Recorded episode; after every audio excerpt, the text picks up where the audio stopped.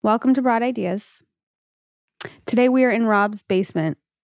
Yes, just mere blocks from where all of this took place. Mm, yeah, we are very close to where some events occurred maybe 11 years ago, 12 years ago, I don't know, a long time ago. Um and yeah, I don't know what to expect from this, but we're going to make it happen. We have uh, Alexis and Gabby from the Bling Ring. I say that like that because like Yes, I- like a, like Harlem Globetrotters. yeah, like They they participated in the Bling Ring. Yeah. And Gabby just recently went live on her Instagram with a confession and an apology to you. And that's why we're going to have them, right? Yeah, Rachel's indifferent about this whole conversation. I think she's Um, more than indifferent. I think she's guarding something really sacred inside. well, let's shut up, Olivia. let's listen and find out. Sometimes when the world feels insane, you can take a little peek inside of Rachel's little brain. All these thoughts are swirling round and round inside. So join us on this journey as we take a little ride. We'll talk about dogs and kids and things. We'll talk about chicks and tampon strings. We'll talk about boys that make you cry. We'll talk about death, cause people die. um i want to like just start talking so we can get like Yeah. the awkward or whatever anyone's feeling out of the way i had super conflicting feelings about Mhm. this in particular and i have to let you guys know i have always stayed very distant from anything having to do with the quote unquote bling ring and everything that went down i never read anything i never Mm. saw anything I didn't support the movie Sofia did. I felt like it was weird to bring so much attention to something that had such a big impact personally for me and for other people involved, right? Mhm. So, super conflicting, but we're talking about kids. And as a mother myself, sitting here, 41 years old, I have a kid. It's been a long time since any of this went down. And coming from that perspective, as fellow mothers, it's like you're in a different place in your life. It's a different part of life, it's a different chapter of life. So to be grown up and actually have real conversations is more important than harboring any awkwardness, animosity, any other negative feelings that might come along with it. But like I said before, I seriously know nothing. I know Mm. details of some people, I know not you, went into my old house like five times. I didn't um ever enter your home, but Gabby did. right. One of the five times. Right. Yes. So I was informed like Olivia is more up on it than I am. Mhm. I'm up on it. She's all up She's on up it. on Okay. Yeah, yeah. Um, Yeah. but yeah, so you know, there's been a lot of lessons for me in the whole experience of it, right? Letting go of material things was a Mm-hmm. huge lesson because like everything I ever had was taken, as you guys know. um, I didn't I didn't know that actually. I didn't know much when um when I went to your house I was only 15. so young. So young. Um uh, and also I didn't know much about what had been transpiring because I didn't know them very well. I just happened to be out one night with them hmm and um I'm sure partying or whatever. Well, I, I don't want to give that as an excuse for why I went, but um, that that's what I know, and I and I want to be truthful for. I want you to get everything that you can get out of this from my perspective, and I wish I could give you more, but um, I'm a very empathetic person. Like I'm a really nice person. So it's hard for me to sit here, Yeah. like I said, as a mother to fellow mothers and not just be like, oh my God, you guys, you know, and do Yeah. that whole thing. It's hard for me. But because of how it affected my life Of and, course. you know, personally and like my mother's engagement ring was part of Mm, it. I didn't know that. you I'm know, so like sorry. the the personal stuff. And I totally Yeah. get you guys. I'm sure have done a lot of work and You're you're even doing it right now. what? You're going eh, eh, into Yeah. Yeah. you're going into the comforting Yeah, of it's, them. it's my nature, right? I know this, And you but don't have you're to. allowed to Yeah. speak your part, and we have yeah. we have time to hold space for them to hundred percent. speak their part. Right, but right, like right. you don't need to go into making them comfortable Yeah. because the truth of the matter is that the situation wasn't comfortable. Yeah. Right. of and I'd like to say that I came here with the all knowing that, that you could come here and rip me apart and I would take it because that's what you deserved and you deserve to get Yeah. your peace from this. And whatever that means for you, that's why I wanted to come here. Our intention with doing the documentary was so that way we could give this to you. Ooh, already. Sorry. It's okay. um we didn't we were so excited for the truth to find to own it all like we were you know uh, okay who and this isn't this isn't tears for me it's tears because i know how hard this is for her because i had to go through it but with a separate victim right Mhm. and I made it out on the other side of that. Like, I got sober at 19. I went into intensive therapy. I did my time. I did my thorough amends, and I've been in AA for um, the last 11 and a half years. And so, um, oof, I'm okay. I I'm know. okay. I know. I, I, But I I, think that's what the frustration for us was and why we did the live and why we're so grateful that you saw that is because our intention with doing the documentary was for you and the other victims. to apologize. and yeah. it's so frustrating and so unfortunate that that is not what ended up coming out of the documentary. And so, What came out of the documentary? What do you mean? well, unfortunately, the truth about what transpired at Rachel's house that night and Gabby's entire involvement in all of that got cut out of the documentary. And the reason why we did the live, we weren't allowed to do the live before the documentary came out. And so the reason why we did the live was to say, like, we're not going to continue to, to be silent. be silent about this. Mhm. The truth is that the closure deserves to finally transpire 11 years later. Like this should have happened years and years ago, but because of you know the way that it was covered in the media and I would love to talk about that and just you know because I think that's such a huge piece in this and you touched on that the way that this has been romanticized and and covered in a really I think a toxic and unhealthy way. Mhm. Um, and, you know, it never really allowed you guys to have the justice or the closure that you deserve. So, Gabby and I partook in the documentary for that reason. When that didn't transpire, we decided to do the live so she could share the truth about what happened and make my apology to you.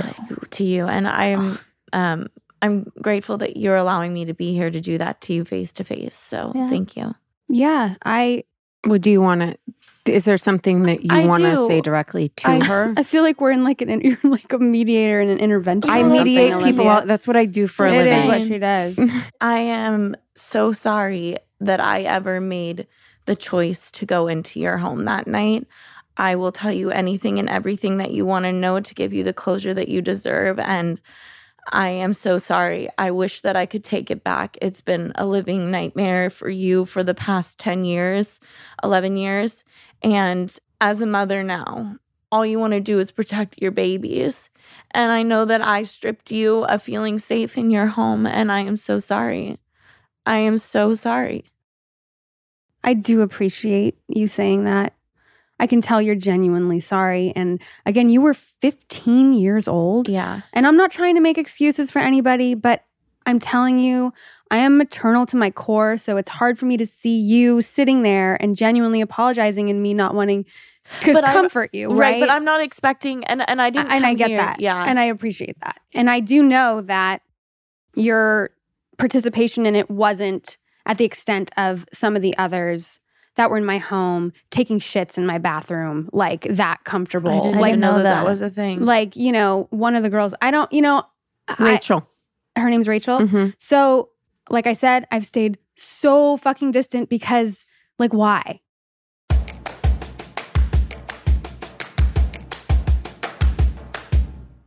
Broad Ideas is supported by Relief Band. So I don't know about you, Olivia, but for me, after I had a kid, motion sickness is Yep. so gnarly. Okay. And I've always been looking for something that can help because I feel so sick. Even going on a swing, I can't even swing with my kid. If you ever get nauseous, you know, you'll do whatever it takes to feel normal again. And I don't mean using pills that make you drowsy or cheap sweatbands that just press on your wrist. There's nothing worse than when a product says it's going to do something, but then it actually doesn't. With Relief Band, you actually get the relief. I need it right now because I'm cleaning up my dog's poop and it's making me nauseous. well, cleaning with Relief Band, I think, can help. So, if you want the band that actually works at relieving your nausea, check out Relief Band. Right now, we've got an exclusive offer just for Broad Ideas listeners. If you go to reliefband.com and use promo code IDEAS, you'll receive 20% off plus free shipping and a no questions asked 30 day money back guarantee. So head to R E L I E F B A N D.com and use our promo code IDEAS for 20% off plus free shipping. Broad Ideas is supported by Everlywell. Take action today for a healthier tomorrow with Everlywell. Their at home lab tests and vitamins and supplements can help you get the knowledge and support you need so you can become a healthier you. For me, as I've gotten older, I'm always questioning what's up with my hormones. Okay. Mhm. As a woman, it's a big thing, especially in your 40s. Yep. With Everlywell, you can get all your hormones tested. It's so easy. You just mail it in and then you get your results. Which is amazing. It's amazing. Convenience is key, especially as a mother. They ship products straight to you with everything needed in one package. To take your at home lab test, simply collect your sample and use the included prepaid shipping label to mail your test back to a certified lab. Your physician reviewed results get sent to your phone or device in just days. You know what I love? I love the supplements and that they have vitamin D3 and omega 3 fish oils. Those are something I take on the daily. And for listeners of the show, Everlywell is offering a special discount of 20% off an at-home lab test at everlywell.com slash ideas. That's everlywell.com slash ideas for 20% off your next at-home lab test. everlywell.com slash ideas.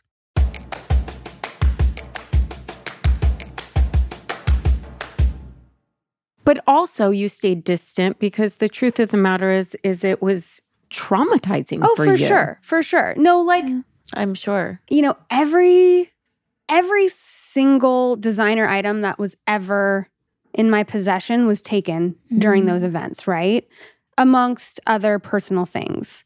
Some things I bought, you know, saved money that I worked really hard for. Obviously, some things were gifted as things do when you're on a successful show or whatever it may be. And I touched on this earlier that I learned the lesson to detach from material possessions, right? Mhm. Because every material possession of mine was taken. That feeling of violation, it's hard to describe, right? Unless it's happened to you personally. I don't know if anything's ever been taken from you, but having to come to the reality of the situation. And I was in my 20s, I want to say, when it Mhm, happened. mhm. Um, and you're young and it, it definitely took a lot of work and you have to detach. And I didn't watch the documentary. Mhm. Like I said, I have stayed very far apart from it. I know that you have kind of been the face of this bling ring, right? And you went into Orlando's home, and that was the only, Home that I was involved that's the in. one that you did. There's that other guy, the main guy, Nick. who says that you guys are lying and that you guys say he's lying, and there's all this drama there. Well, it's I don't know why I would come here and confess to robbing your home and not have done it. But that's the only thing that he's saying that I'm not telling. the He's saying truth that you about. weren't Wait, there? he's saying you weren't there? Yeah. well, no, he's saying that she's doing this for publicity and And for that I wasn't there and that the truth was in the documentary. Oh, weird. Can I tell you guys why? And this is really hard for us. We have a third sister hmm Who took me who was the to one your that took house her to your that house. night because she was friends with Nick. Okay. she's older. She's four years older than me. Nick has this loyalty to her to the death of it. Like, I don't understand. But when we got the opportunity to do the documentary, I told Tess, I said, I'm coming forward. It's not fair. She deserves the truth. My sister deserves to speak the truth. I don't want to harbor your secrets anymore and my secrets. And so she flipped out, obviously, and then went to Nick. And while we were filming, Went to Nick, unfortunately, allegedly. we don't yeah, have proof of that, but we have to. But she's be- wait. sh- Let me just get this straight. She's not your biological sister. no. She's uh, someone that you guys took into your home that was a friend that became your sister. Yeah. Well, right? we had known her Oh. since we Yeah. were babies. and yeah, our It was like Amanda, like how I Mhm. like Yeah. so so close and you know and we both came from really traumatized fucked up homes that's the truth that we we did we had horrendous abuse. And my mom was kind of like the most stable parent out of any of the parents. And so my even though she's a lunatic i love her so much now but god was she messed up. She's gotten better in the last uh, eight years but I mean, really messed up. And um, she took in Tess, and we love Tess very much, but because of the challenges, and and this is why I wanted to do the documentary too, is because like crime and addiction don't happen in a vacuum. It's a very nuanced and complex thing that happens, and it's important that we have these conversations because as we look at where we're at in the world today, we can't keep on with mass incarceration. We can't keep on with the amount of mentally ill people. We can't keep on with the amount of addiction. And so we have to be willing to look at the way that we've been operating as a society and we have to ask ourselves is this working? And that's why i'm so grateful to sit down and have this conversation because i am a really huge advocate for prison reform and for mass incarceration reform and for restorative justice. Restorative justice is what we're doing here today is we're allowing the healing to happen for you as the perpetrators not me personally but to some degree and for Gabby personally to take ownership and responsibility and to come here and just basically say what can I do to make this right? Because we can't keep othering people and we can't keep pushing people away. And so it's hard because I love Tess. That's Mhm. our Mhm. sister. We love her so much. We were listening so to so much. Alanis Morissette in the car, and we're just like, that's what we listened to as babies and we're like we wish she was here. We wish she was doing at this the, for you, at and- the place Mhm. emotionally mentally where she could do this but she can't and so Was she a part of the bling ring so she, robbed, your house, with, Gabby me just that night? just that night. just that night Mhm. was it just the two of you, or was No. Nick No, there Nick- with Nick took us there, so we didn't know anything. Take us through that night. Yeah. Okay. What let's was that Tell, night? the, tell us. So, um, we Tess brought Nick around a few times, um, and I had known, you know, a little bit. There were rumors going around our town that he had robbed um, Paris Hilton's home, but none of us really had the balls to ask him, you know. And um, then one night, I went over to Nick's house with Tess, and I was 15 How old was she? she was eight, uh, uh, 19. she would have been 19 19. Um, and she took me out to Beso. I'm sure you guys have heard of Beso. It was a club back then. And she took me out with Nick, and we all got really drunk. And at the end of the night, she came up to me and she asked me if I wanted to go to your house. And I was extremely intoxicated, but I know that I said yes. I'm not going to deny that I said yes. And we went to your home. Um, and with, I could be wrong about these details because obviously I was blacked out, but from what I think happened or what your home looked like was that I was pushed through a, a kitchen window and opened the front door. Um, I don't remember going up the stairs. I think what your closet looked like was a straight walk-in closet with like mahogany colored. Am I wrong about this? Yeah. Okay. So then that's just something that I've, you know, it happened 10 years ago. Because your room, it wasn't a walk-in closet. Well, Okay. w- there Were, was a were they, bedroom that had. were It was a brown? bedroom. Was your closet brown like the color of this floor? Mm-mm. No. Okay. So that came to me 10 years later, right before I did the documentary. So I might have just been, you know, imagining it, trying to come up with, doesn't matter. I woke up the next morning in my own home and I had four duffel bags of jeans. And I sobered up and realized what happened. My mom and Alexis came into the room. They asked me where the clothes came from. I didn't say anything. I didn't know what to say. Like it was just hitting me what had happened. Um and then from then on reality sunk in of like what I did and just the repercussions of my actions. Obviously, I never hung out with Nick and um, t- Tess together again.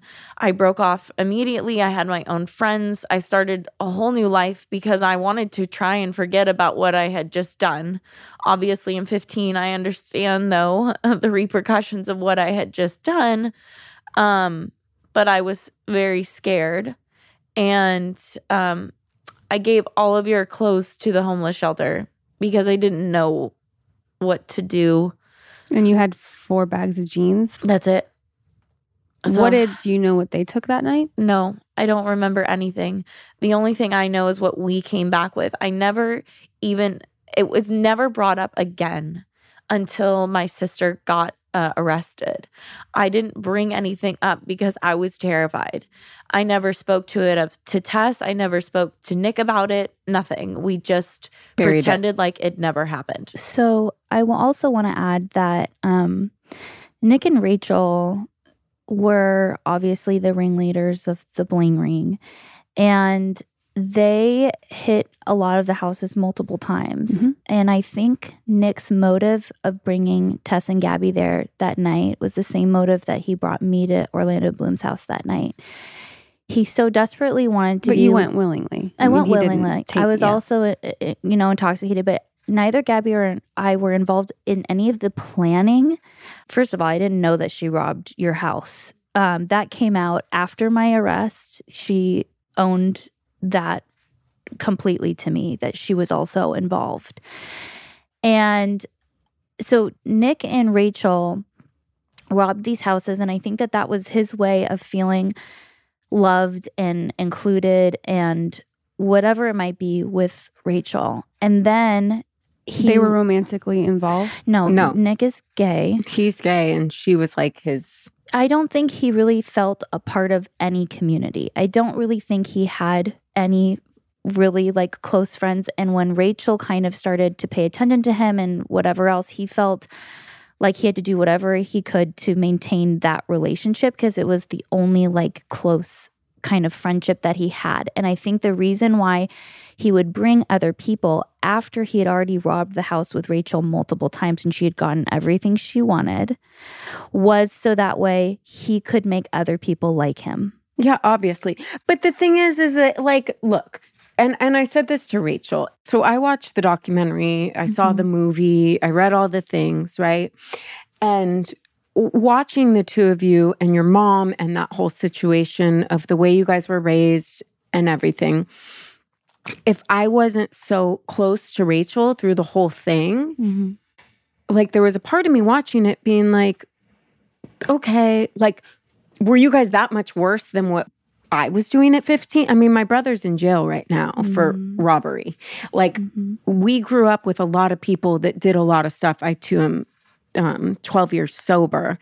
And obviously addiction and crime and all of that. So when I was watching the documentary and able to separate from Rachel for a moment, I had a lot of compassion to the fact that, like, okay, they were fucking kids. You know what I mean? Like, and I'm not m- diminishing the actual trauma that happened to the Yeah. people, but I will say, like, if we sat down every burglar and every robber, they all have a story, right? Like Nick's reason to fit in at a certain point is like, yeah, so does everyone else who robs a home is looking for love or comfort or Yeah. safety or support or whatever it is Attention. attention and i think that that was the biggest thing i got from watching the documentary is what you guys were raised in in my opinion, and I'm not insulting your mom, I can insult my own mother um, for the way I was raised.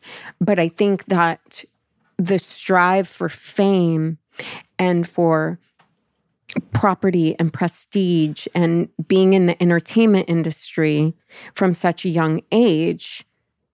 I think that that's definitely the way that it looks in the documentary, but Totally. let me explain further. Okay. So, my mom left the house when she was in eighth grade.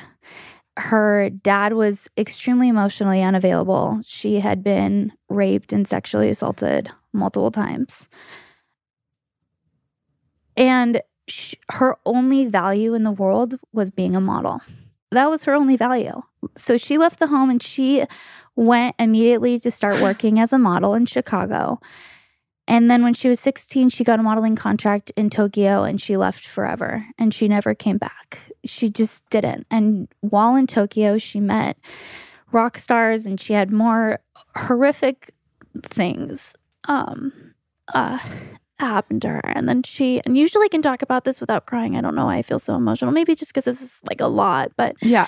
you know, she moved to California and she met my dad, who um, was this very, you know, he was the director of photography on Friends. He made half a million dollars a year. He was on the nanny. He was he was her saving grace. This was her second marriage, right? Her first, her her brother died of an overdose right in front of her um, when when she was sixteen, right before she left, and um, and her dad hated her, like just did not, could not you know he he equated value to you do good in school you know he was very like old school and so she hated herself and so you know she met my dad she got married to him and he was a terrible alcoholic you know and he was violent and he had an affair and he left her with two young girls she was 18 months and i was 3 So you're both from those parents. yeah, same parents. And it just kept getting more fucked up from there. I have an older, well, I can't say who, but you know, incest was taking place in our house. I began being raped when I was four.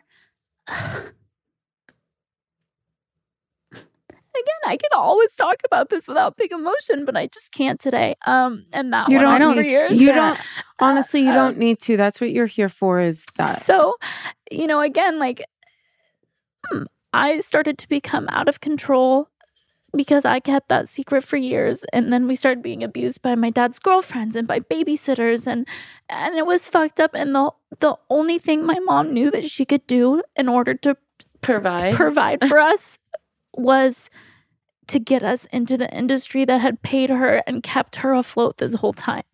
And so again, we can't talk about my in quotes narcissistic mother that everyone hates and we can't talk about the abuse and we can't talk about you know the things that transpired without giving context and and finding the nuance in all of this loud noise that everyone has opinions about because the truth is that like I love Brene Brown so much. And I remember listening to this talk where she's, and this was hard for me for years, where she talked about how everyone's doing the best they can. And I was like, that's not true. Fuck my mom. She could have gone to school for nursing and she could have, you know, like provided for us and we wouldn't have had to be on food stamps. Before we got our show, we looked like we were some Calabasas kids. We were not. No. We were literally on food stamps. Oh, our father was homeless paper. yeah, our father was homeless for years. He was living out of our garage. It was so bad, you guys. And that's why we took the show because we needed the money. We didn't even want to do the How show. did your dad go from being the director of photography so he got fired? He got fired punched someone. uh, he allegedly. allegedly he punched someone in the face. Um, high on you know, cocaine and alcohol. I'm sure you know. and so you know he he lost everything. My mom lost all of her income from him. She had no job. She was solely relying on on the money that he gave her every month, and and stuff just kept getting worse and worse and worse. And then you know my addiction started to. I started using opiates when I was you know I don't know eighth grade, and by the time I was seventeen, I was a heroin addict. Mm-hmm. Right, like, and so. Again, You love your mom, huh? I love her so much. But they still have a strained relationship. We have challenges.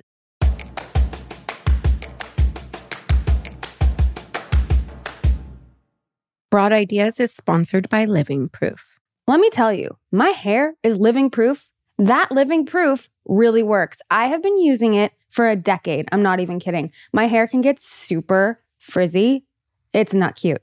And their no frizz line makes my hair so smooth and silky, and there's no frizz. You turned me on to it. I sure did. I went from living poof to living proof. I'm serious. I know, and they really have a product for every hair type. Each Living Proof product is formulated to solve the toughest hair problems, not conceal them. There's no one size fits all solution for all hair types and textures. That's why Living Proof develops game changing formulations that are tailored to individual concerns, including frizz, hello, hello, lack of volume, and curl definition. Living Proof's award winning formulas are proven to make hair look and feel healthier without sacrificing ingredient integrity. The Living Proof promise ensures that their formulas are free of silicones, harsh sulfates, and parabens. They're cruelty free, color safe, and safe for chemically treated hair. Mine. Live your best hair life with Living Proof. Visit livingproof.com slash ideas and use code IDEAS to get 10% off your first purchase. That's livingproof.com slash ideas, code IDEAS for 10% off your first purchase. Livingproof.com slash ideas, code IDEAS. Broad Ideas is supported by Article. Love article.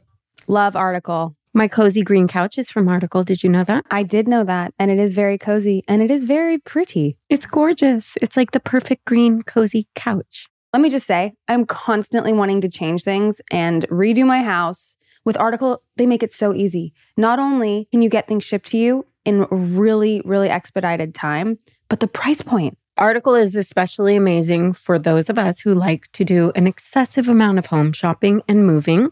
It's the perfect place to go for absolutely everything in your house. It is. And also the style. They have everything from Scandinavian, sleek, minimalist design to boho, cozy, hippie vibes, which speak to my heart. Article combines the curation of a boutique furniture store with the comfort and simplicity of shopping online. Article's team of designers focuses on beautifully crafted pieces, quality materials, and durable construction. Article is offering our listeners $50 off your first purchase of $100 or more. To claim, visit article.com slash ideas and the discount will be automatically applied at checkout. That's A-R-T-I-C-L-E dot com slash ideas for $50 off your first purchase of $100 or more.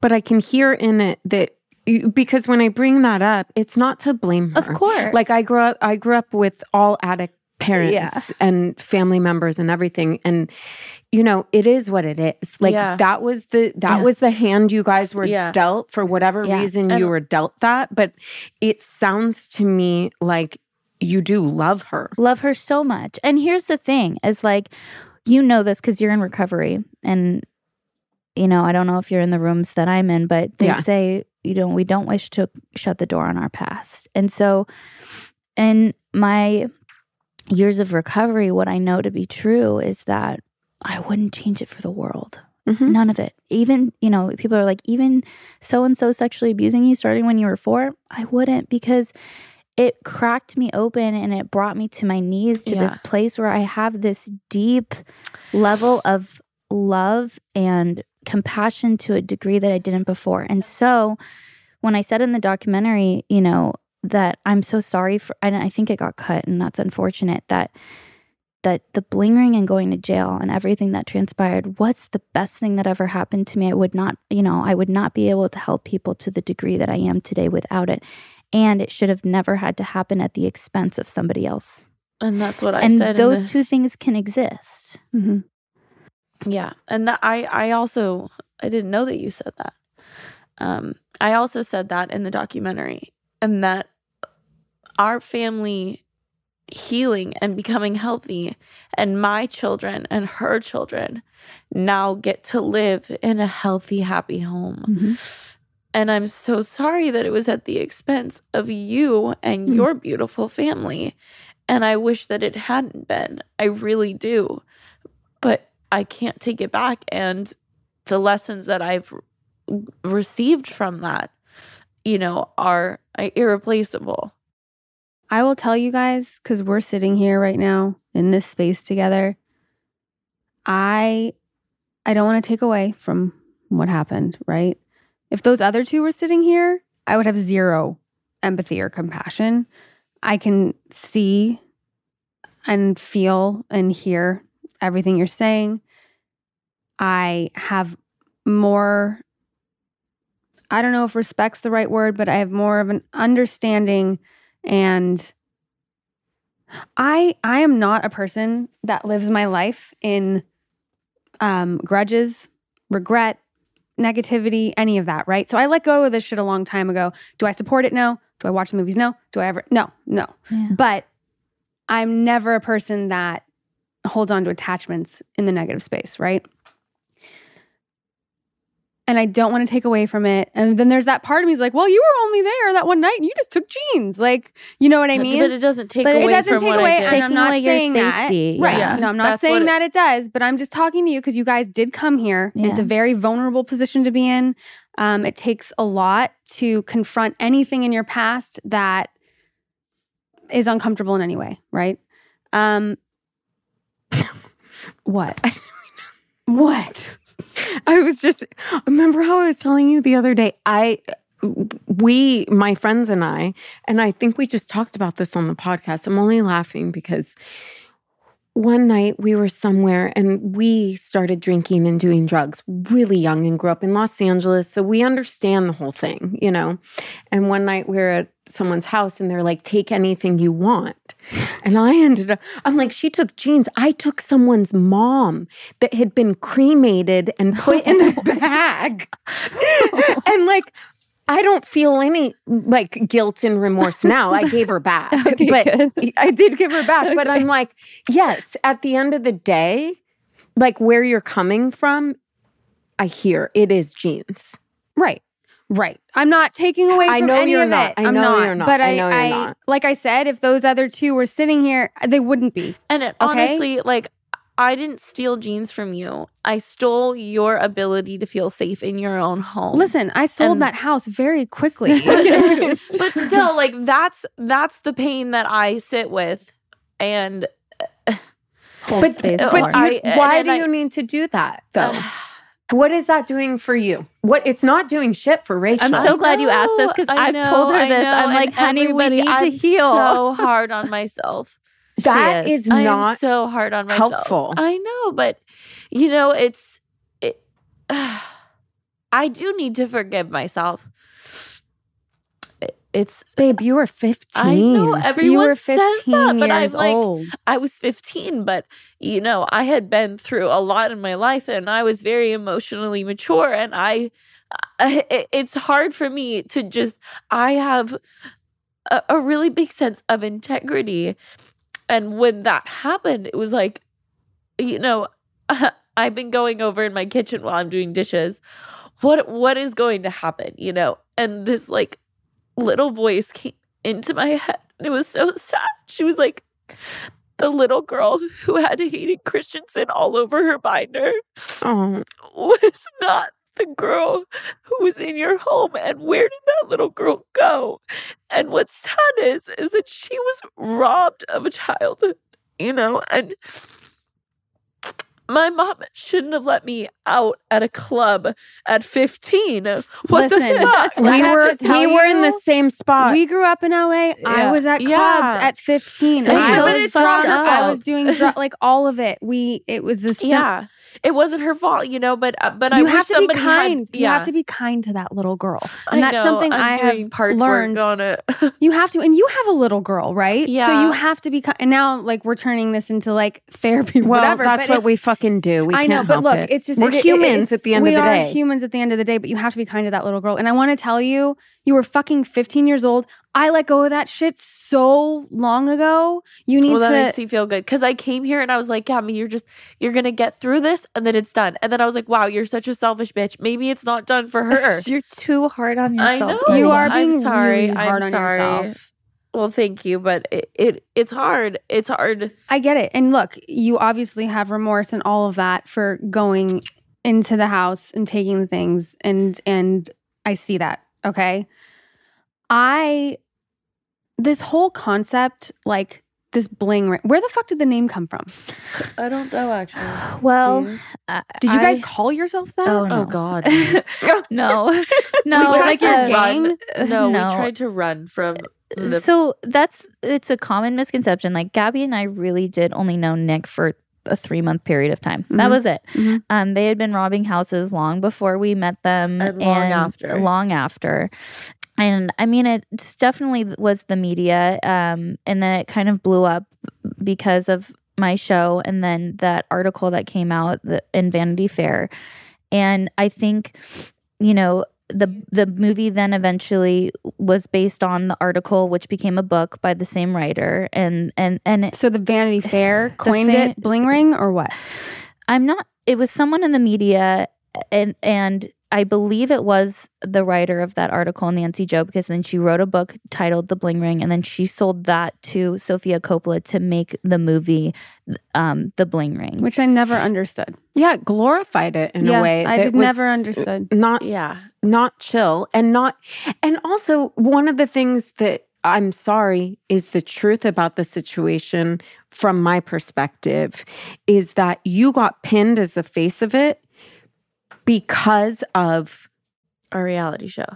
well, beyond that it's also her her face she was she was a beautiful young girl and it made a fucking story you know what i mean like i'm sorry but nick wouldn't have made as compelling of a story that. and that was my whole argument with like the article you know obviously that moment became like a reality tv moment. It's still mm-hmm. it's something that's replayed to this day.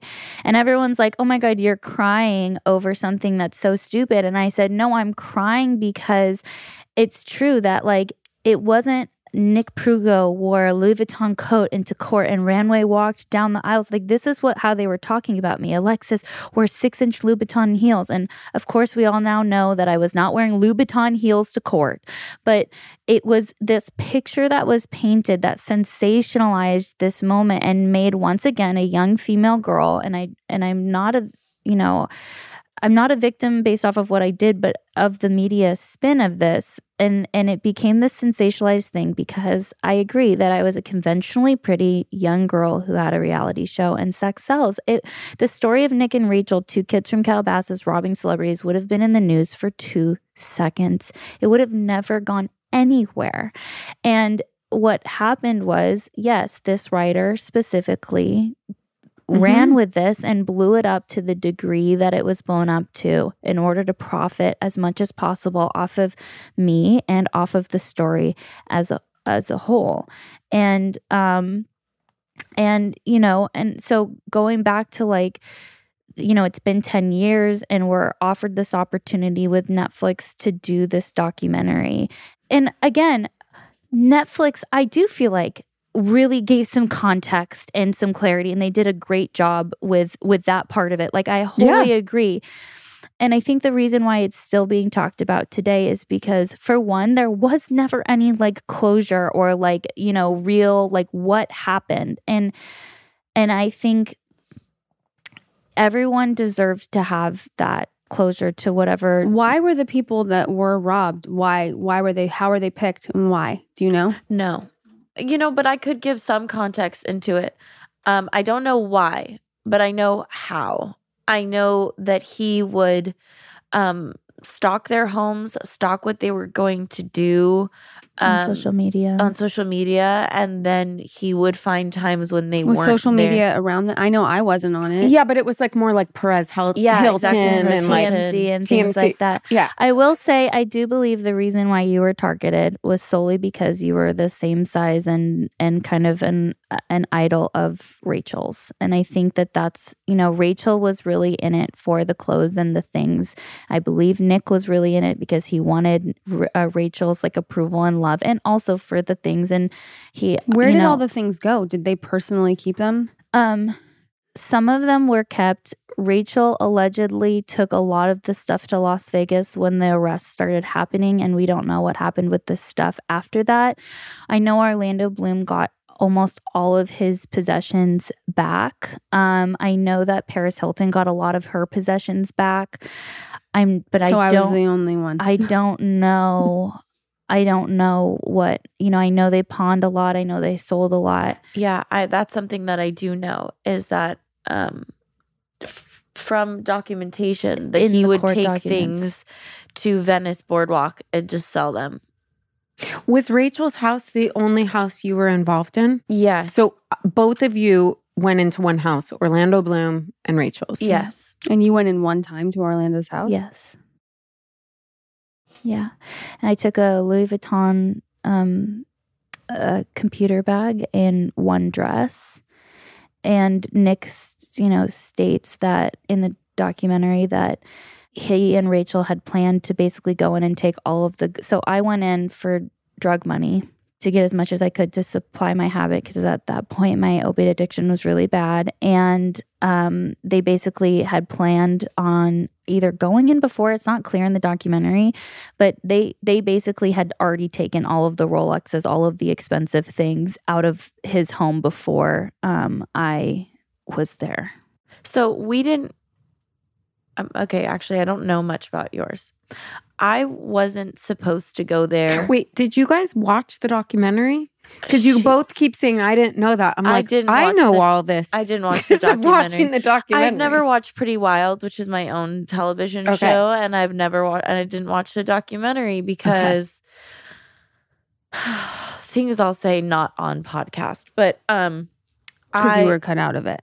yeah, I was really upset. Um But she was very upset I was that really got upset, you know, and I'm not allowed to talk about it. So I'm no not we can talk about why it got cut out we just can't right. I can't explain my feelings towards it. So um you What? can't Why? you, Why? you can it's just Are you like under contract that you're not allowed to say how you feel? No, she can say how she feels. I think that she had, I think she's processing some anger and upset that was a little bit displaced. And we've had conversations about that. That, you know, it, it eventually. I get triggered by by like producers Yeah, um, does. and directors who try and pull things from you Sure. that aren't there. And uh, I mean, at 15, like I was put in a bra, a lace bra on camera. Okay. And I spent the entire morning on the phone with lawyers trying to explain why I shouldn't be in a lace bra on international television at 15 You're talking about on the reality on my reality show. Like things She's like that She's got trig- trauma from yeah the yeah show. they trigger me. So i don't like to you know i don't like to watch any of it. Anyways um i was not supposed to go to your home via rachel. Like w- the night that we went there the only thing that was said to me was you can't tell rachel i took you here you're not supposed to be here tess isn't supposed to be here we were not um Like that was him and that was him Rachel's, and rachel's thing ritualistic thing. yes Just like going did to my house continuously. going to everyone's Anybody's house. house. They went to Paris Hilton's house, I think, the same amount of so it was just those two mainly doing all of it. Yes. Yeah. It was their weird ritual thing. Yes, I'm not going to go too far cuz anyways, um Were they doing seances in these houses? What I you have mean? no idea. I didn't I know that they pooped in your house. The- Oh, well, I think I only know that because someone said that she said it in an article. So she said she got so from- comfortable that she shit in her house. Okay, see, yeah, I didn't know any of those things. Yeah. So I just, like I said, I, I don't know too much about what happened in your home. I just know what happened when I was there, how I entered your Mhm. home, and that I ended up with four bags of jeans. Right. That's all I know. yeah it's um it's a, unfortunate that a lot got cut out of the documentary but we're happy that we're able to sit here and to have this conversation and at the end of the day it came down to like legality issues. It became a he said she said. As we were saying gabby did go to Tess prior to us deciding to take part in this film and we told her our intentions of taking part in the film and why we wanted to do it. And um, I also empathize with Tess. Like, that's really scary to have this come out. I know because I went through it, right? Very publicly. Is she out there saying that she wasn't involved? Yeah. And so, But Nick- you were there with her. Yeah. And- so this is what happened. yeah, it was really fucked So up. I went and did the interview and I like spiel everything. I'm crying my eyes out and this is what triggered me is I got the question back at me Are you sure that you went in that house that night? And I'm like, What the hell? like, what are you talking about? And um, he goes, I just need you to confirm with me right now that it was you, Tess, and Nick. And I go, okay, it was me, Tess, and Nick. And then I didn't think anything of it because I was like, oh, okay, whatever. You know, I, I wasn't thinking, oh, Nick must have lied. And so then a few, maybe a month later, when Alexis did her interview, she calls me and she says that um, Nick said in his interviews that it was Alexis, him, and I who went, and that I stayed in the car, and that Alexis and him went inside and robbed your house. Um, sorry, the night that I was there. So oh, he put Alexis there instead, instead of of Tess. Tess. And so Tess knew before. She must have contacted Nick, and Nick and Nick protected her in the same way before. Because originally, in Nick's testimony to the police, he says that Tess and him robbed your house, and then she was arrested the same day that I was, and so was Gabby. We were all taken for questioning, and we all, all, of a had sudden, to lawyer up. And all of a sudden they too don't have anything but i have my charge. And nick retracted his statement to the police and said that he misunderstood and that it wasn't tess and gabby.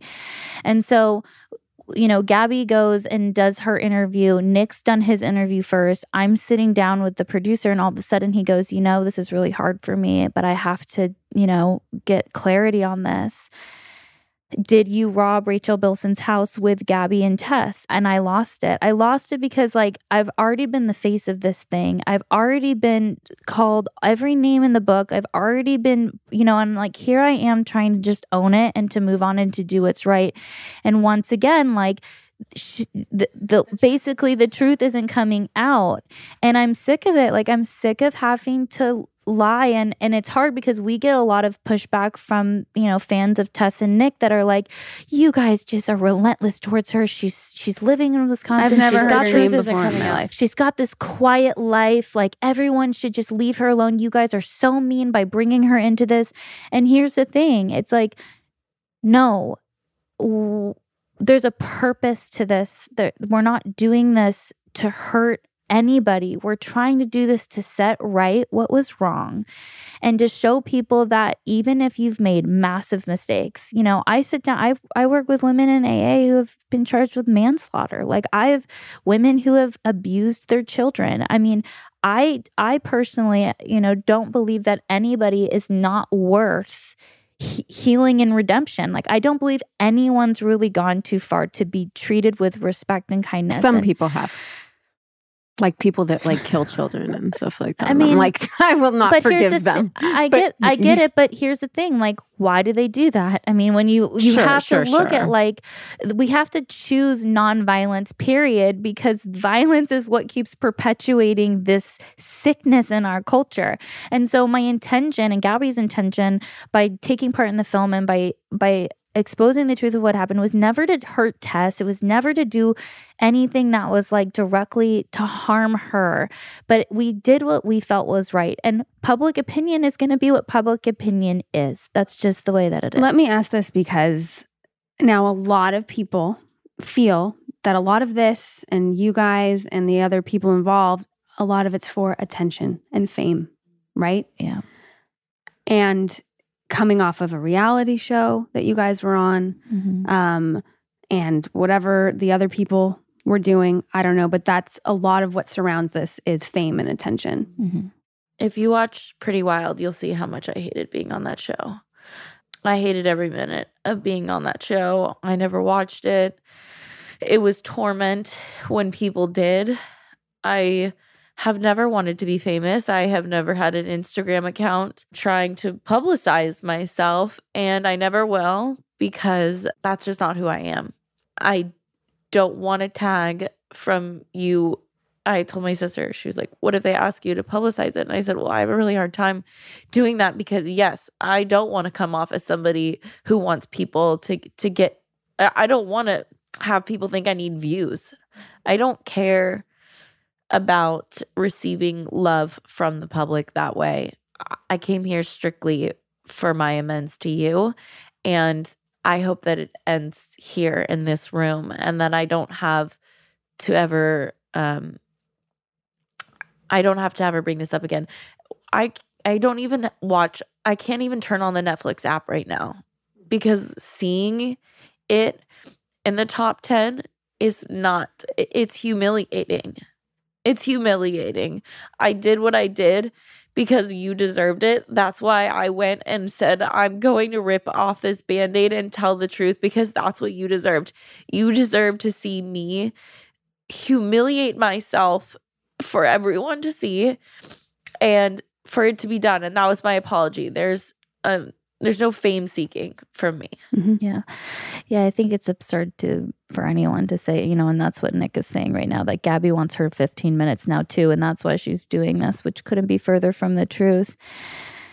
And you know, um for me, it really I understand why people have that opinion and that perspective and when I um, went into treatment when I was 19, I said I would never ever return to the media space ever ever ever again. And um you know i kept my head down for years. I went back to school to become a counselor. I opened a drug and alcohol and mental health facility with my now ex-husband. Um we were married for 10 years and i had my first daughter and uh, about 3 years ago i just felt called to talk about addiction to talk about mental health to talk about crime to talk about all of the things that I'm sitting here and discussing with you guys today.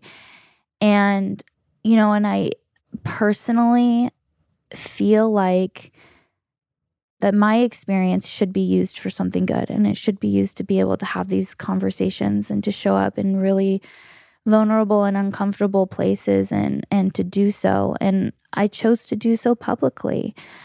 And so yeah i get how people can have that opinion 100% but i'm not out there you know trying to be the next like Tana Mongeau or like whatever. Like i'm here to show up authentically and to create content and to participate in content that hopefully inspires people and helps people heal.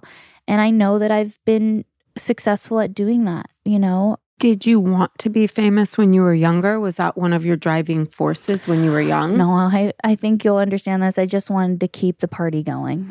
That was really it for me. It was Mhm. like everyone's got, if I'm out, people have heroin, people have cocaine, people have alcohol. You know, I was young and pretty and dumb. I should, you know, 16 years old on at rooftop bars. I, you know, getting again blackout drunk, sexually assaulted by like really powerful men in LA and Hollywood. Like that life is not something that you want. And of course, the idea of having a reality show is exciting. I'm not going to lie about that. Like, right. I don't, the- we don't want you to. like that. I mean, anybody who's like, you know, here's 150 grand for a show, like, you know, let's have, you know, be your wild selves and get paid for it. That doesn't suck. Um, but you know, I had no idea like what was coming in my life, and again, it ended up being the best thing that ever happened to me. And now I just feel like, you know, part of my living amends was dedicating my life to being of service to others. And that's really what I've spent the last 11 years doing. I've probably helped several thousand people at this point get sober. And I have 11 incredible sponsees. And I, you know, like I said, the treatment center and all lot. of the things.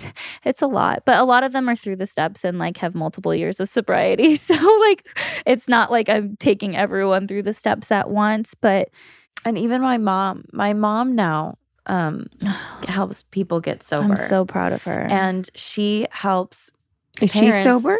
no, she's a, well, she's A life coach, right? She, Yeah. she she's what was amazing was this that she woke up to how fucked up she was a, as a parent and went to therapy and went to school um to help people in the same way that I did. So I decided I was going to help addicts and she decided she was going to help parents and I know this is crazy, but she's actually killing it. really good at helping parents see how fucked up they are because Yeah. she just relates to them. She's like, you That know, was me. she's on the phone with this woman. She's like, Deborah, I get it. You want to kill her. I was right there. But really, she's acting out in this way because she has an attachment issue and she doesn't feel like she's loved and safe and able to and connect. that's your fault. and that's your fault because you weren't there for her as a child and the way that she needed it. And I'm sitting there listening to her going, Who are you? Like, she's amazing. she really is. And so, you know, I don't know. I feel like sometimes, you know, like it says in the big book, like you you have to have someone who's been there to be able to kind of guide you out of it. And she's pretty great at doing that. She is. So, So it sounds like the two of you are on opposite ends of the couch, right? Mm-hmm. And it sounds like where you sit today, I can hear the self forgiveness in what you're experiencing and where you're at in your life. And I don't hear that from you. Yeah. And uh, I was just about to say, you know, my mom and my sister have done so much more work than I have because I wasn't even willing to yeah. I wasn't even willing to um to acknowledge all of my shit. I wanted to bury it until Alexis came to me in 2020 and said, "I'm doing this documentary with or without you."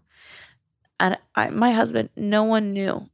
No one Nobody knew. knew. No one has ever known this until you And I knew said that. yeah, I knew. Tess knew. That, That was, was it. it. not my And we- What about Nick? Nick Nick. And, and, and And Nick. And Nick. Yeah.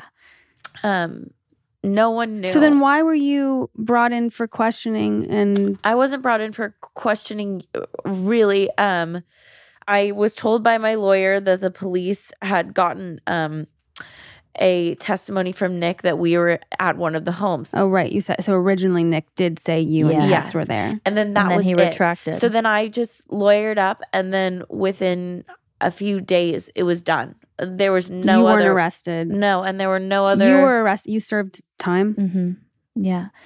And um, How much? I was sentenced to six months at Lynwood Correctional Facility with a six year suspension over my head and um, four years of probation. And I did like 36 days, got out, relapsed immediately, um, violated my probation.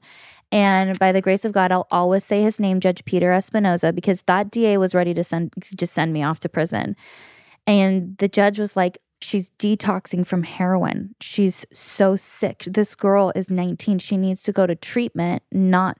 So the judge was like, I'll give you one chance, a year in treatment, three years of probation. If you violate anything, it's going to be the six years. Best thing that ever It happened to our- me. Saved our family, like set into motion the ability for all of us to heal and for our children and all of that stuff. But I will say this, you know, because we've had this conversation about Tess too. People are like, well, Tess just wants to live a quiet life, leave her alone. Like, you're out there publicly.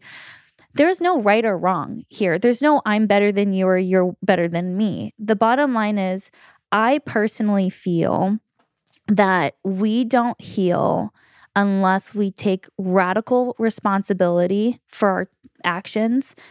We accept who we are and what we've done, and we show up authentically. And just because her way of showing up right now for herself is that, and this Was is she mine, in the documentary? no, no.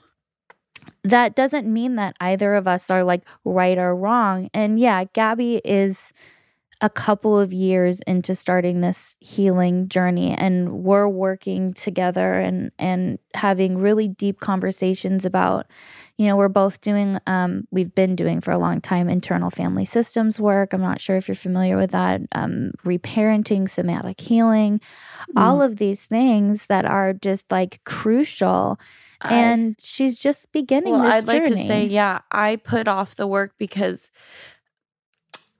then I had to come to terms with hating myself.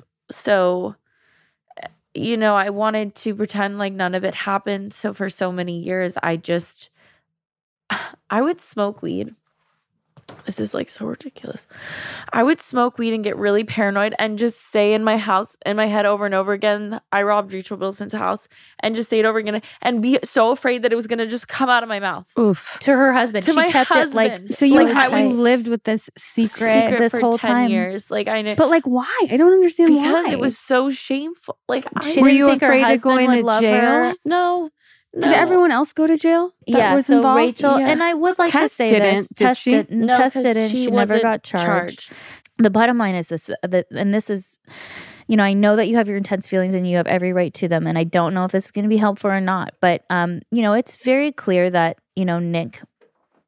It's based, you know, just based off what I've seen in the documentary and his continued behavior since, you know, and I asked him in a, a text exchange between me and Miles to tell the truth. Who's Miles? Uh, Miles was the director of the documentary. Okay. And I spoke to him and I was like, tell the truth. Like, this is ridiculous. Just tell, be honest. Like, Right. what, you know?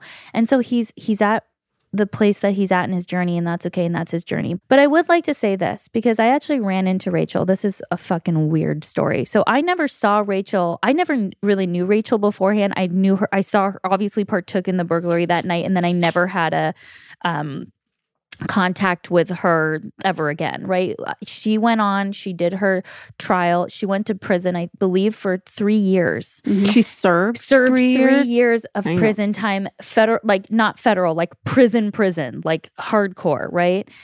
But I will say this I ran into Rachel. I was getting my hair done at this uppity salon in downtown LA.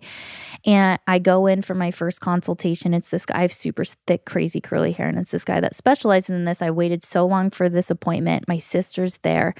And I say to my sister, I go, that's that's Rachel Lee in the corner over there. And she goes, No, Alexis, that's not Rachel Lee. And I go, It is. That's Rachel Lee. And she goes, Alexis, that's impossible. There's no way that she's working as some stylist assistant in LA. And I said, Yes, it is. I'm telling you. So anyway, I, I sit down, talk to the stylist about what I'm hoping for my hair. I go to get my hair washed, and he goes, "My my assistant's gonna come in and wash your hair in a second. And I, my head's back in the bowl, and my eyes are closed because the bright lights overhead. I open my eyes, and it's Rachel. Oof, that sounds like a horror movie. And Yeah.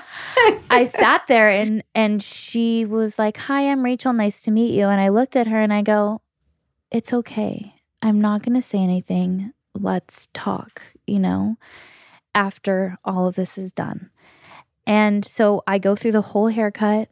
I just pretend that I've never met her. And I stand outside with her after and I said I'd love to connect with you and just to see where you're at and and you know and in my very therapeutic love you know very empathetic very all of the things. And she said okay. You know, so she's she's built this she went to school. She's she's trying to rebuild her life. She's staying on the straight and narrow. She's not doing drugs or anything anymore. She's just like really got her shit together which is impressive because i'm sorry if you go to prison for three years that's really really hard to do. And having to sit with the weight of all of the mess that you've made like it's tough.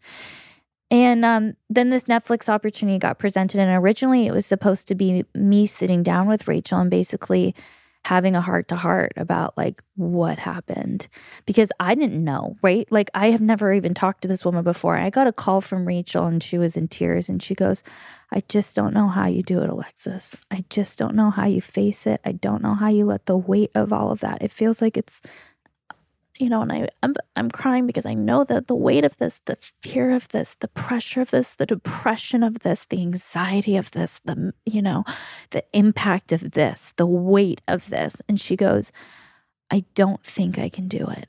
I don't think I'm ready. I feel like I'm just going to be crushed under the weight of all of this. And I don't think I can do it. And I said, I respect your decision. And she bowed out. So she's not in the documentary. She's not in the documentary. And she just was like, I, I don't think she's like, I'm just getting on my feet again. And I, and I haven't even, she's just, she's just beginning healing. She was saying from serving her time and all of the things. And she was just like, I can't. And her boss didn't even know. He knows now all, all of the details, but she came clean to him about who she was and all of the things. But whole i mean it was heavy there for a second. I was like girl like i can't i can show you how i've done it but i can't get you through. Like this is it because it really is it's a solo mission. It's like a dark night of the soul. Like you have to turn over every stone and look at everything. And so i respect like where she's at on her healing journey too because you guys have both been through heavy things. You know how hard it is to face them and you know the freedom and relief that's on the other side. And i wish i could show her that. I wish i could show every person suffering that that there's freedom on the other side but i don't i don't know if she'll get there I mean, you you tried to tell me for years, and I just still wasn't ready. Like I was still so afraid. I'm still so afraid of when my mother-in-law hears this. Yeah. I mean, of what her family is going to think of me and and But they already know that your family was obviously involved in They- this but bling not- ring and all of that. Well, like because- that's not new news. No, but I was definitely pinned as the black sheep, Mhm. the problem child, the identified patient. Yeah, oh, she's right. the problem. Everyone else is fine. You know, Right. like it, and that's never the case, right? Like it's a family disease, it's a family dysfunctional thing. And so, you know, But but here's the thing is that you're keeping that part of yourself trapped. yeah. It's not them. It's not how anyone because once you come to terms Yes. with the truth of who you are as a human being outside of that incident, like that was an incident, yeah. right? We can't be tethered to incidents the rest of our lives. And you're holding yourself to that Yeah. and you're choosing to suffer over it and it's not setting Rachel free or Paris Hill. These people are setting themselves free doing their own work, Yeah. right? And the minute that you go into forgiving yourself for this because you're not serving anyone. Yeah. The moment you own that, you can look anyone in the face yeah. and say what you did and own it with dignity and integrity because you don't have to tether yourself to a Mhm. 15 year old version of Yeah. yourself anymore. and that's so this morning my mom calls me and she's like can you do an exercise with me? And you, you know me being me i'm like oh god okay no. But then i was like no you're gonna do it. Open up a little bit gabby. So i do the exercise and we get to the end and she goes so what's the mantra? And i said it just like clicked and i said i'm not that little girl anymore. Mhm. and it was like, that was my aha moment. Like, I have not had that yet. I mean, and I still, I have so much to do on my healing journey. And I know that um, outside of this, you Mhm. know. Um, but thank you. Thank you for allowing me to be here because you, so wrong, I feel like, but you are, you're helping me move past my own shit. And um, I I hope so because I have to tell you, like I said, I let the actual incidents go so long ago. And it's so important for you and as a mother that you fully let go because Yeah. now you are not that little girl. Yeah. You have your little girl. yeah. And it's so important because it's not going to do any good and it's not going to make you feel good. And there's no point really to hold on to something that, even if you're worried because it was me or I'm telling you, I let it go so long ago. And I want you to know that. And there's obviously, it'll always be triggering for me when the bling ring comes up or another fucking thing comes out and it's glorified in any way because people were really personally affected by these incidents. Mm-hmm. And it is more about violation than the actual things taken. Sure, some very sentimental things, but it's important to move forward in life. And forgiveness to a certain degree is always the best way and the best move because why hold on to those things that make you feel really shitty? Yeah. And also, that's what do you have a daughter, a son? I have a son and a daughter. Right. And Yeah. so, one of my favorite things is more is caught than taught. Mm-hmm. So, you can teach them anything under the sun. That's not how we learn. We learn by watching. Yeah, which is And- why I'm here. Exactly. Yeah. Mhm.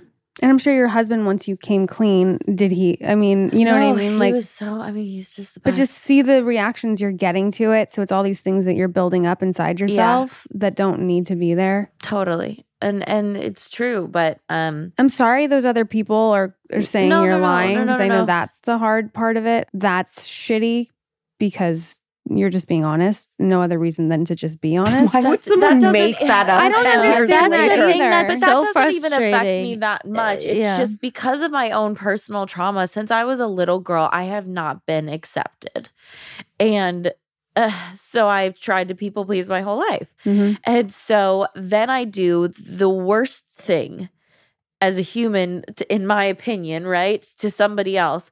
And then I re- feel like I have scarlet letter. Like I already had a scarlet letter because I came from the Neiers family.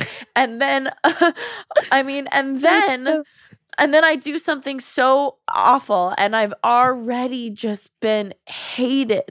Yeah. My and I have been hated my entire life by the community that we lived in because we Yeah. didn't fit in because this and that. So, you know, you just eh, Isn't y- it you hold on interesting though? And I would just offer this to you, Gabby, and this is just my lived experience that the things and the belief systems that we develop in early childhood, the things that that imprint on us, it, we continuously in our adult lives or in late later teen years or whatever it might be are presented with these situations which then reaffirm our belief system or the Of thing that happened.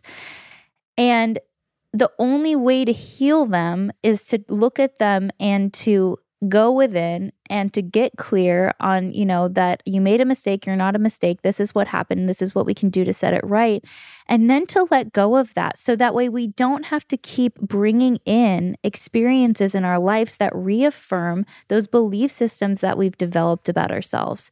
And so i would just offer to you here now you've made an amends. You've said you're sorry. You've owned up to your part.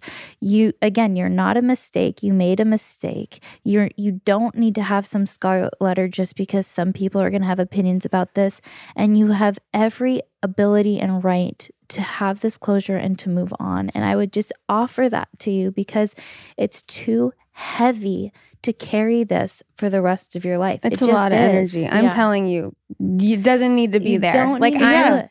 I'm fine. I have a beautiful child. I have a beautiful home. I have things in it that I will not let you guys ever see. but like, no, I'm just saying, like, I let it go a long time ago. I so appreciate that. And and honestly, I I know that this will be such a huge turning point in my life.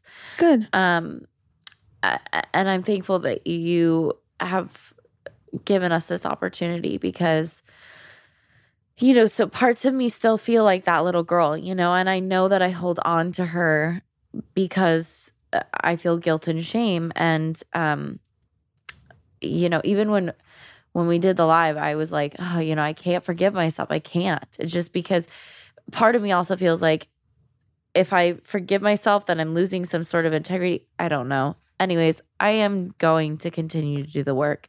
Good. I will never stop the work. And I'm grateful for it as well. And also, Yeah. self forgiveness doesn't let you off the hook, Mhm. right? Like you're allowed to forgive yourself and then still be in integrity with that choice. Just because you forgive yourself doesn't mean you're going to do it again Right. or doesn't mean that you're condoning what you did.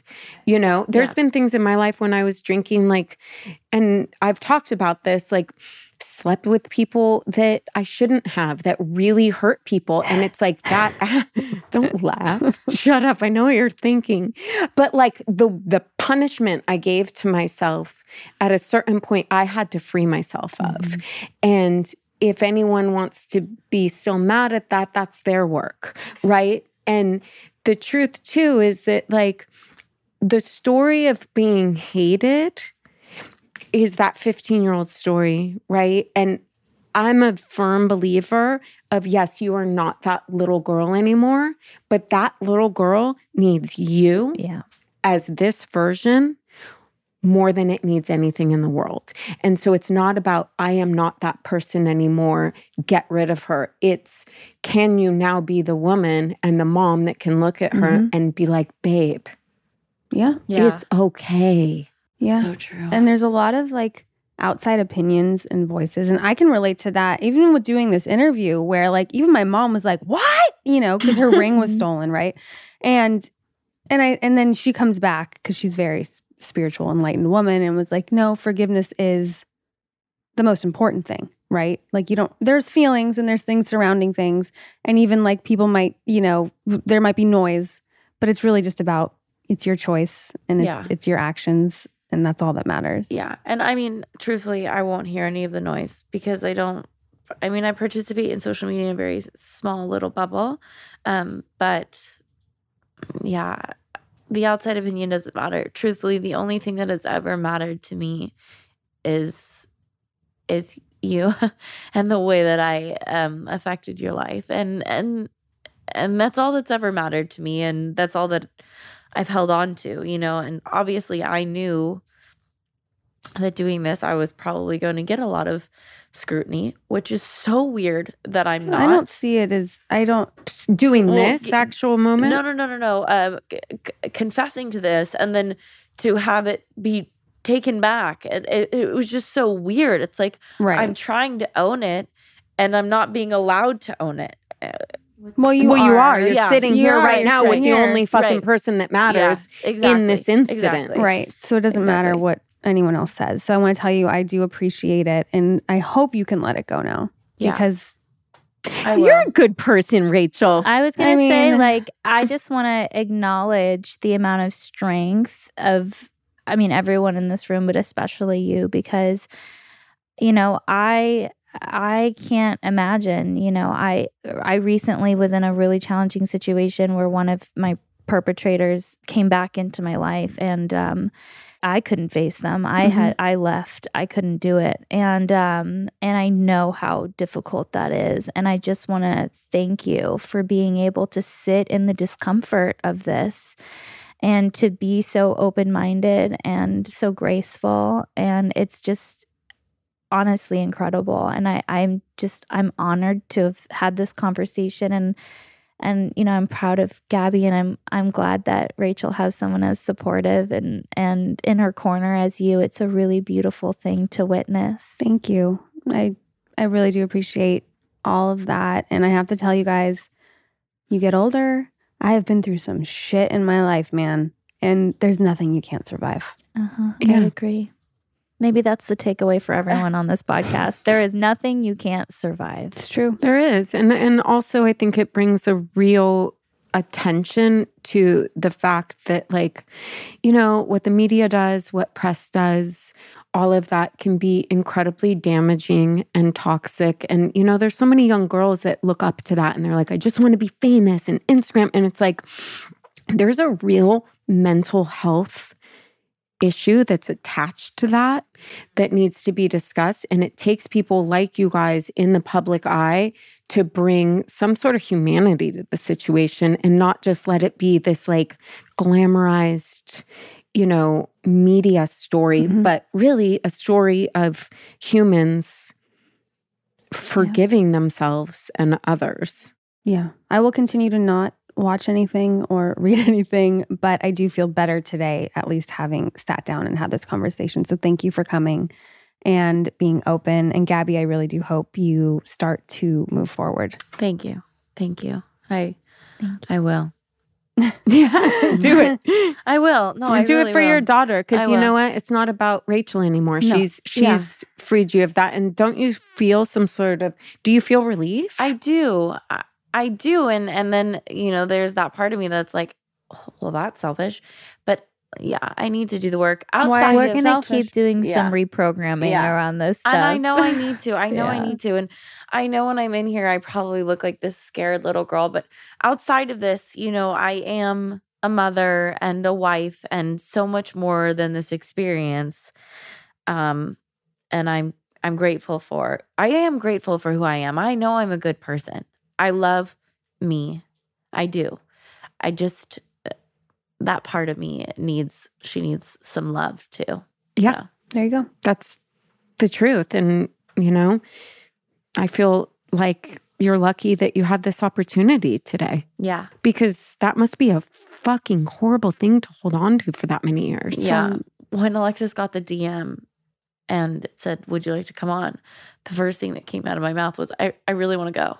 And she said, Okay, well, hold on. Let's just see. And I said, Please, like, please, I want to go. I need to go.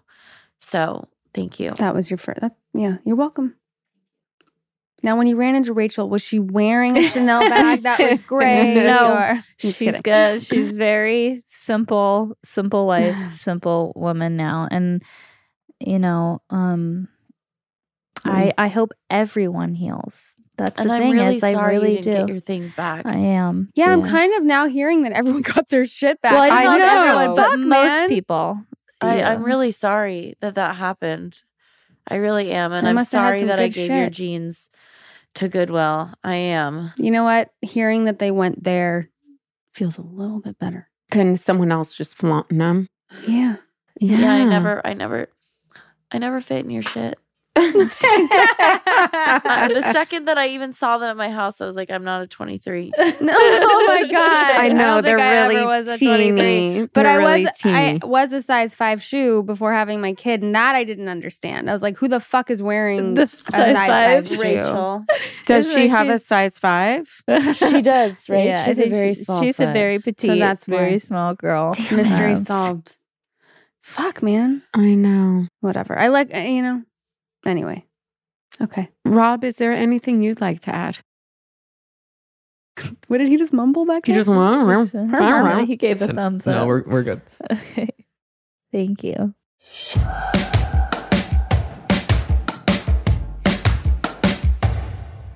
Uh, jer- sharing a microphone with someone. You don't think you could catch Let's something? let's start this with Yeah, this. We with just this. finished.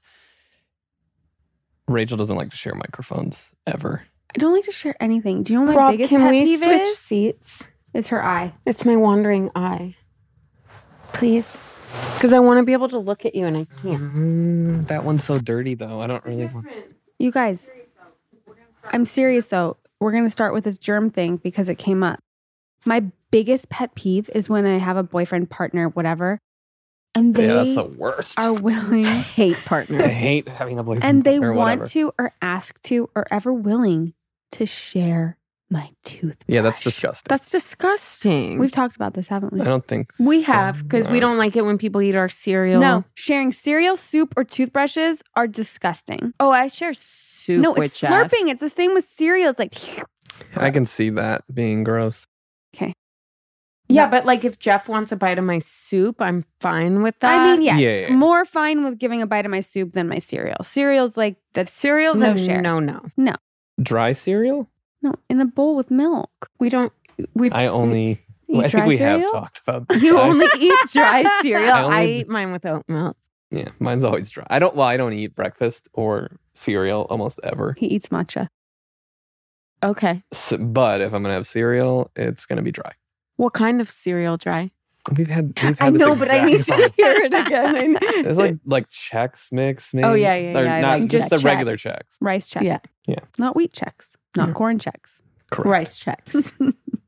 Yeah, but toothbrush disgusting. Disgusting. I wouldn't I wouldn't. like I would throw away the anyway. toothbrush and never use it again. Yeah. That grosses me up beyond yeah, belief. it's despicable. Despicable. To anyone that does it, you're gross, according to Rachel. I just Can I say I've never done it though? No. I've You've done used it. a toothbrush? I think I've like had to for some reason, Duh, Okay. that, that gross. you know?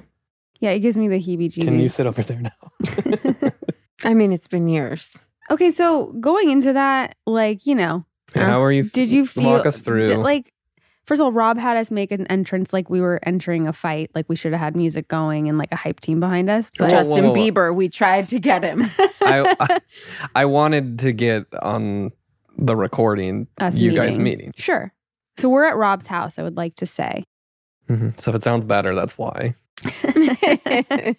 Funny enough, though, my house is very close to where your house was. That So we're literally down the street from the house I lived in when I was robbed multiple times by the bling ring. you know what was really hard was walking into that and not being able to like be ourselves. Right. Because we're both typically very nice when we meet people. Absolutely. I feel like you both did a good job getting there. Well, normally we're huggers and hi and like Hi. Gabby had her baby here. Like for us to not go meet a baby, that took everything in me. Yeah. Because we didn't go meet the You know baby. why? We had boundaries. Yeah. I'm proud of us. Me- It so goes against my nature. Those were very forced boundaries. Same. It goes against everything in, in me. Yeah, like I wanted to be because she was she had a timer and it was like, oh, I I'm like, oh, you need to go breastfeed. Bring the baby. In. I like, wanted does to she be want like- my boob? Yeah, like bring the baby in, breastfeed, it's fine. Yeah, but I then know. I know it was like we had. It was like uh Yeah, you gave her a dirty look and told her to turn her phone fucking off. Yeah, well, that happened I had to Yeah. say that. Yeah. You slapped it out of her hands and you said that baby will eat when phone we're finished. Rob was very so it's really funny recording in Rob's house. Rob has his own like Howard Stern VJ like vestibule on the other side.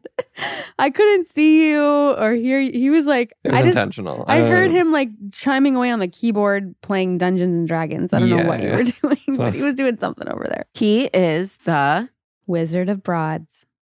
Rachel came up with that, and I gotta say, we we need to give her credit. Pretty good. I don't think we Fucking yeah, I don't think we give Rachel enough credit. Oh, Here he goes. Here he goes. Rob this morning. Okay, I've been dealing with anxiety lately, and we pick up Rob to go to his favorite matcha place Maru. in Los Feliz. And I'm driving, and Rob's like, There's a uh, parking spot. So let's set this up properly. it's street cleaning day. So other side of the street is totally empty. All the other cars are packed on the other side. So I know it's gonna be very hard to find a parking spot. no, well, you were over there. wrong. I was wrong, but it's normally He very hard to find parking over there. insists that I have to get my car, my too big of car, in this too small of spot. Okay. I, I like that me having confidence that you can park in a small spot is a bad thing. it was too small for my car. Olivia, no, no, I, I, I, was saw it. starting to have an actual panic attack for a minute because I was like, why are we doing this? Like, why can't we just We park spent- in an appropriate we spot? spent a solid like 10 minutes. No, it's like yeah, four- Rob's it like, I can do minutes. it. I'll do He's it. like, let me do it. I'll do it. Get me I'll in get the out car. of the car and direct you. It was like the anxiety level. and especially going into this interview, we were a little bit more like we don't typically have anxiety going into Right. um interviews. And Rob's like, today is a day you will get that big old car in this little spot. I'm forcing you to parallel park yeah. on a one way street uphill. I'm just kidding. You would have fit, I for the record. would I, have fit like literally bumper to bumper. Yeah, Like yeah, I would not have been able to get out. no, you I can was get out. in. If you I get thought you we get out. were done with this.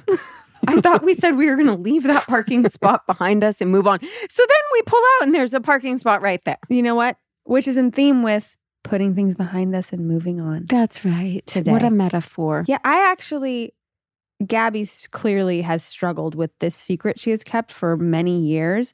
All I wanted to do was like comfort her and I be like, it's okay. Like, let it go, you know? Like, that's like the bigger lesson as far as her personal thing with this is. And it's crazy to me to face any of it because I have stayed so far away and so distant from it because I don't like to put any energy towards. It's like, sure. you know, it was a crazy thing that happened. I don't love that it's been so publicized for so many years and like so many movies and documentaries and articles. And it's like, okay, like, can't we all just fucking move on?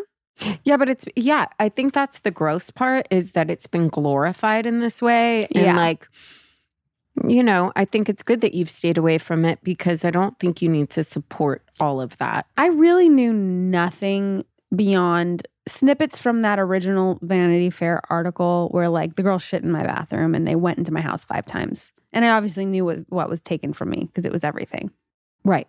Um, but aside from that, it was kind of nice not knowing anything. When I see bling ring, do I roll my eyes? Sure. Cause like, okay, you know? Yeah. And like, do I feel like the main girl who served three years? Yeah, I'm sure that was hard for her, but also maybe you shouldn't have shit in my house. Or broken into or it. taken to Or over two taken hundred all of- thousand dollars worth yeah. of stuff from you. I mean, look at choices, consequences. You Yeah, know yeah, what I mean? Like three years in prison. No, I can't imagine I what can't that's even like. fathom that. But that's what you get when you break into people's homes, Right. right? Is that right, Well- Olivia? I don't know. Are, do you want to talk about your brother at all? I mean, I'm not, I'm fine talking about my brother. He's in jail for going into someone's house, you know? Um, I think more talk about like relating to being young and partying in LA Yeah. and all the things that came along with that. mhm, You have more instances than I do that are relatable mhm, and like fucked up, mhm. you know? Right. That's what I was saying to you is that like it almost when I was watching the documentary though, I was kind of like that could have been us. You know what I'm saying? Like it wasn't that far from my reality of like going out and being You. out. I Yeah. never. No, the I one know. thing I ever stole was a ring from like a Claire's boutique, and I returned it. And you also That was like a week ago too. You also weren't getting blackout drunk. Like you never had an No. addiction problem. You were never out there like Yes, so You it's know. less relatable for me. it was super relatable for me. I know. And Even the upbringing, like childhood stuff. yeah, it was very different. Like Yes. I didn't have anything in the in the entertainment industry. Like my mom wasn't trying to, you know, but your search for fame was the same, right? my thirst Your for thirst for fame. she was in a fuck. A What's music name of the video, band? All American Rejects music video. no, I Sum forty one. Sum 41? No, guys. story of the year. no. What was it? You know what I found out the other day? It was what you call it. Simple motion, Plan. motion, Simple Plan. Uh, motion City soundtrack. Dustin, the casting director, told me, Do you know why they chose me for Simple Plan video? Because you looked like his girlfriend. No, they wanted Rachel. Um, And I was pitched as someone similar to Rachel. I didn't get that and did call. they just because you were friends? No, they didn't know I was friends with her. It's a vibe thing, Rob.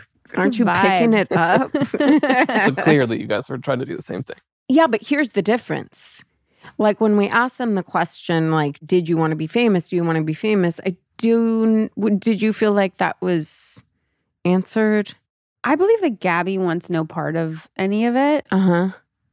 I mean, I do too. you know, yeah, she went on live, but her part was cut out of the documentary. She was like ready to come forward.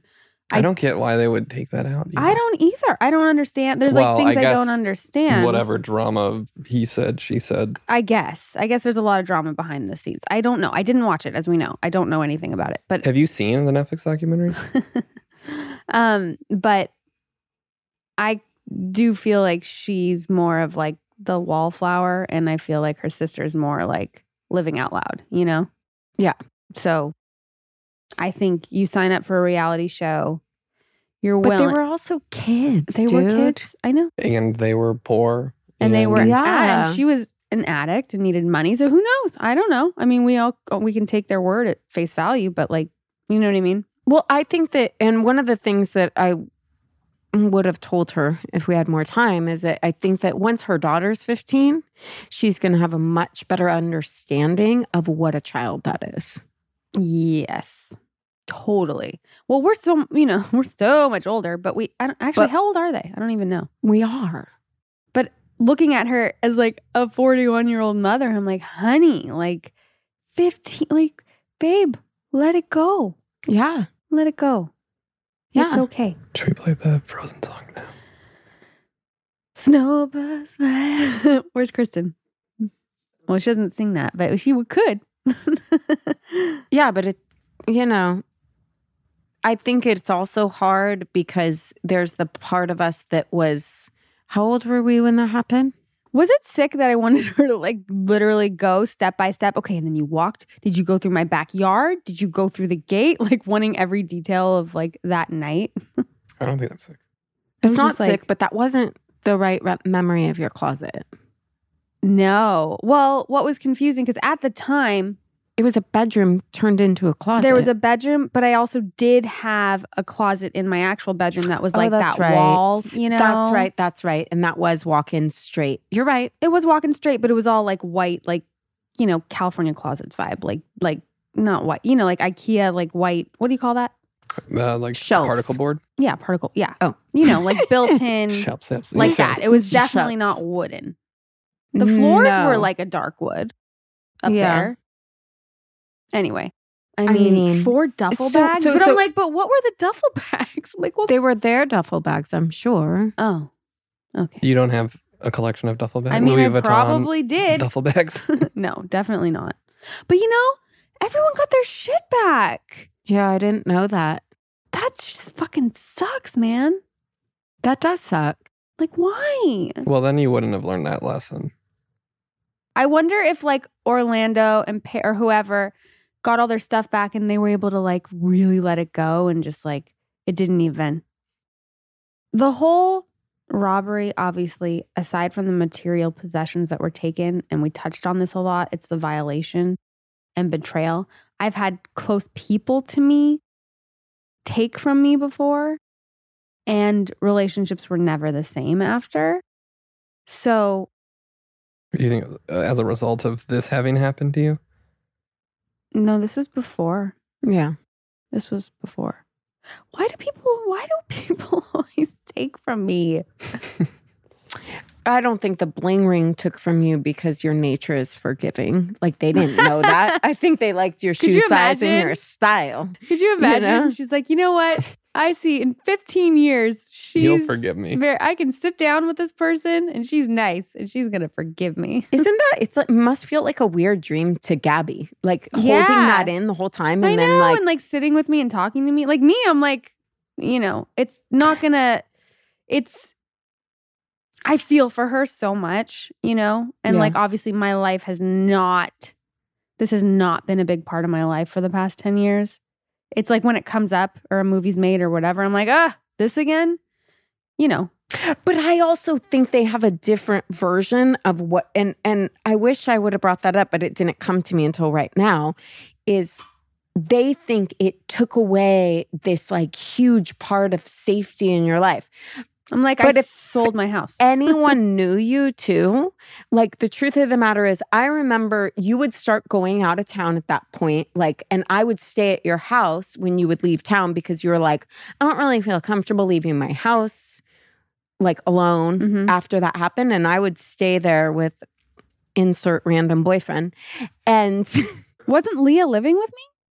She was, but like I remember like Leah wasn't around. Like I remember quite a few times you being like, Can you just stay there? And I was like, I would stay there with like a boyfriend or whatever. Yeah, well, just wh- to make sure like you weren't gonna get robbed again. What was the im- But uh, she, she here's the thing about Rachel that people don't know is that she can be really strong and kind of cut off from things and not play into the emotional aspect. Like you were not some like, I'm never gonna get my safety back. Like you were like, it's a bird. You were like, Have we ever told that bird story? Because we reference it a lot. I hope that we never do. And we just always are like, It's, it's, just a bird. Oh, I kicked it's just a bird. But like, I remember feeling scared to stay there and you being like to me, like, man, I it's fine. Like they it was a bunch of like kids, like, you know, like you It felt less threatening once you knew it was just kids stealing because it was that's what I'm saying. like me and my stuff or whatever. But I do remember being like, I want to sell my house. Like I yeah, don't you wanna wanted to sell your house. yeah. because because of that. I mean, that definitely like was a motivation. Like, nah, I don't want to live there anymore. No, that was before we knew who had done it, and I just thought I was like brutally robbed. Except TVs and stuff were still there. It was so so weird. That's the part you kind of understood Yeah. that it wasn't these like big intimidating men because they would have taken that like were gonna kill me. yeah the TVs and like My car. Was I mhm. living with Leah? Maybe were you I with? don't think she I was think- gone. I don't think Leah was living with you at that point. She says she was. Yeah. But I remember staying there a lot when you'd be gone and you'd be like, Can you stay there? Yeah. So you had no like emotional impact. Like what was the aftermath for you that you remember? Like were you afraid you were gonna get robbed all the time? You didn't you put in security systems? No, clearly not, because I got robbed again. no, I don't. I. It's hard to explain my personality. I mean I get I Like, get let's be that. real. I don't think Rachel shed a tear. I don't think you shed a tear. There's a toughness. Hold on, but there's a there's a toughness, but it doesn't mean that I wasn't fucking upset or You were pissed angry. or I was angry. That's what I want to hear. About, Yeah. About how I was fucking yeah, yeah. angry. They literally took anything and everything of value aside from large electronics from my house and my life. Like Were all, all your clothes gone? anything that was worth something. So did you have to like go buy a whole new wardrobe after this? I had to start from scratch. Yeah, for Yeah. sure. Like I that ex- definitely was that look. exciting. You were like, oh, I got to buy a bunch of new clothes. I mean, no, I Ki- do like kind to of. shop. No, but no, I wasn't during the OC and like the heyday of like people getting gifted things. Like I definitely had a very nice collection of things that I worked on for years, whether I bought it or was gifted it or went some- to something. And that's just, you know, and all of it was gone. Yeah. And that's like a collection Fucked up. of any kind, you know, like you you collect something for years. And that made you less sentimental. Yes. Did Towards that towards material material? things. Did that I didn't have a bleed into choice. anything else outside of that? Or like, if has it been weird now having a daughter and not being sentimental about objects? Like, well, are, I are you all different? every single thing. I'm like, well, she shat this onesie and I cannot get rid of it because it was the day she whatever. so it hasn't affected your like sentimental attachment to I think she has a difference between different. sentimental Yeah, and yeah, yeah. material. Mate- okay. Right. Right. Like material, yes. It hasn't broken you. That's not. That's not why you're so cold now. why? That's a whole we want to know why are you so no, I think, you know, life creates a harsh exterior sometimes for personal things you go through. Material things are something I have learned the hard way to detach from. Before that, were you then? Would you say you were materialistic? Like, what, did it hold a lot of weight, or you still didn't really care that much? I got excited. Mhm. you loved your things that I you love collected. things. I really do love clothes and like hmm to, like just I it's like a passion. Like I love fashion, obviously. but you like getting So- new clothes too. Why do you say obviously? Fuck off. Because you're a fashion icon. Shut up. Is you it because you're a fashion icon? Fuck you guys, man. no, I just I really like clothes. I always did. I was an asshole in preschool. I made my best friend cry. My poor mother. Her mother had to go to my mom and be like, "Your daughter told my kid she can only wear dresses to school." Like, why was I such a bully? That's so mean. But I really liked clothes, and I was like, "That's cute. You should wear that." Yeah. I'm an I'm kind of an asshole. Because of one thing that happened to you in Well, kindergarten. thinking about it and having a kid, like if a mom came to me, I would feel really bad. Remember the advice you gave to Gabby? Yeah. Yeah. But here's the thing is that I think that you've always loved fashion and clothes and all of that stuff. However, strangely, you're not materialistic. yeah. Do you get what I mean? Yeah. Hmm. Like you don't want to be friends with people. You're not an opportunist. You're not like trying to be friend. Like me, me, me. No, I don't care about any of the That's shiny things, like the shininess to the things. I Right, just you like just like the things. things. Yeah. Like it can be a five dollar bag that I'm like, oh my god, I'm obsessed with that, or it could be like a five hundred dollar whatever. How, It- much, how much did that bag cost? That was actually on sale, Rob. I'll have you know. Um, no, I don't. I don't. I don't spend that kind of money on things. You know, I just pr- maybe that is part of it. Someone's at the Might be door. our food. Is that our food? Might be our food. tacos have arrived. Anyway, I don't know. I I don't know. Am I just like a shut off person in life? Maybe. Well, no, I do think sometimes you do not get overly emotional about things that other people might. you know what I mean? Am I wrong? Like I could see if someone else got robbed, they'd be like, "I'm never gonna feel safe in my home." again." You were just like, "Yeah, I'm gonna have to sell the house and move on." I think I can move on maybe too easily sometimes. I agree. Is that and is that a defense mechanism? I don't know. But I know when Olivia was done with her long term boyfriend, I'm like, it's you're over it. It's done. Like, and she was still so heartbroken, but I knew it was over. And I was like, eh, I just know it's over. Like, it's done. Like, Move on.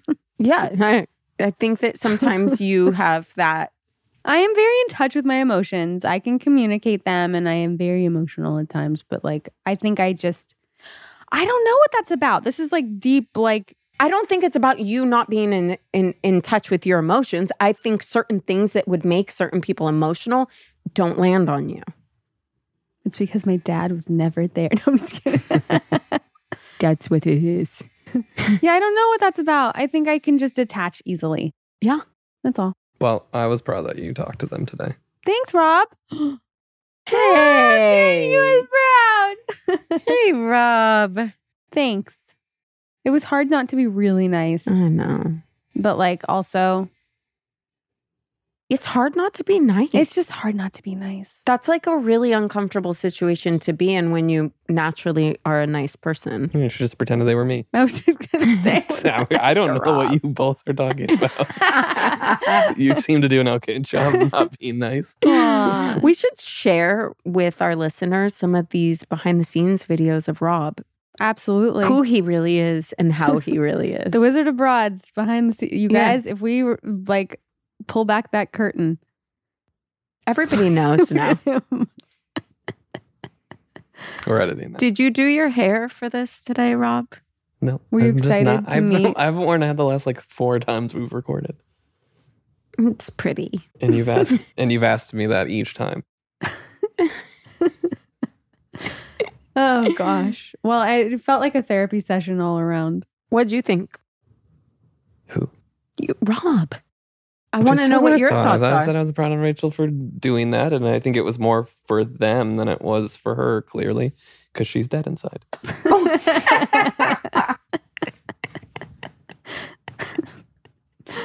Uh, I will say I did not feel emotional. At all. No. Zero. What did I get? In, something I was like, I, it's more anger and annoyance. You know what I mean? Because it is material things. It's not like someone harmed a family member of mine or like, you know, it's fucked up about my mom's ring, but like she's been married three times. Like, which ring was it? Oh, I'm just kidding. See?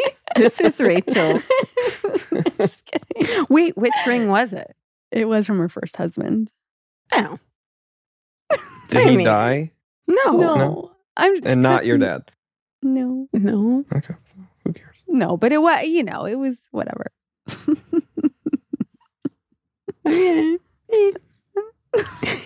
All right. Well, let's go uh, eat lunch. Let's go eat tacos. On that note, guys, the bling ring, I'd call it a TKO. Yeah, you've been blinged.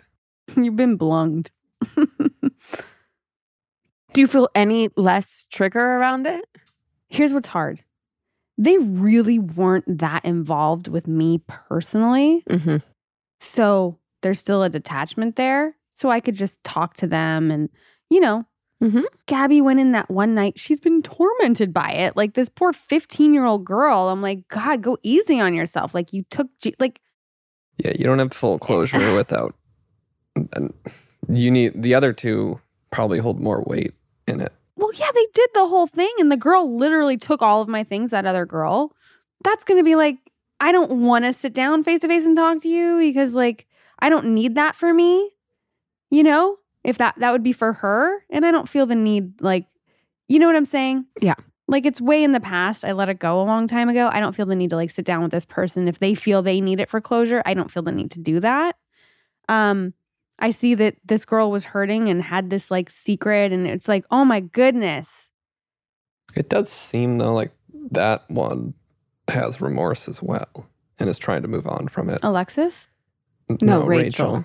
Oh, I Oh, feel oh, like oh, oh. I feel like the other girl did try to get through it and get past it, based on what Alexis said.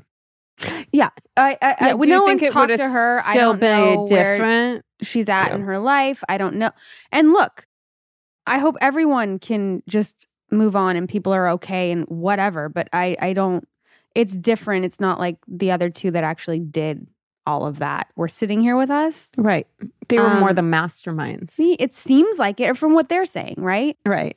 I like to stay removed, like I said. Well, I he's hope, saying it too in the documentary, by the way. Oh, he is? Oh, Okay. yeah. And I hope that Gabby can find some peace because, like, goodness, you know, let's.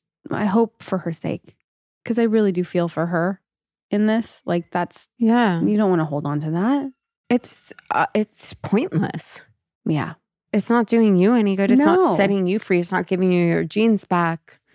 no. And she gave them to Goodwill or The homeless, shelter. I think she said both, so I don't know where they went exactly, but they were donated. Hopefully, they're nicer jeans than you're wearing today. I was gonna Like say if your- your jeans. Here's the deal. Listen, Like they didn't get your original Levi's. You still still have those yeah. So because you they maybe you didn't brought know. them with you. they maybe were with me.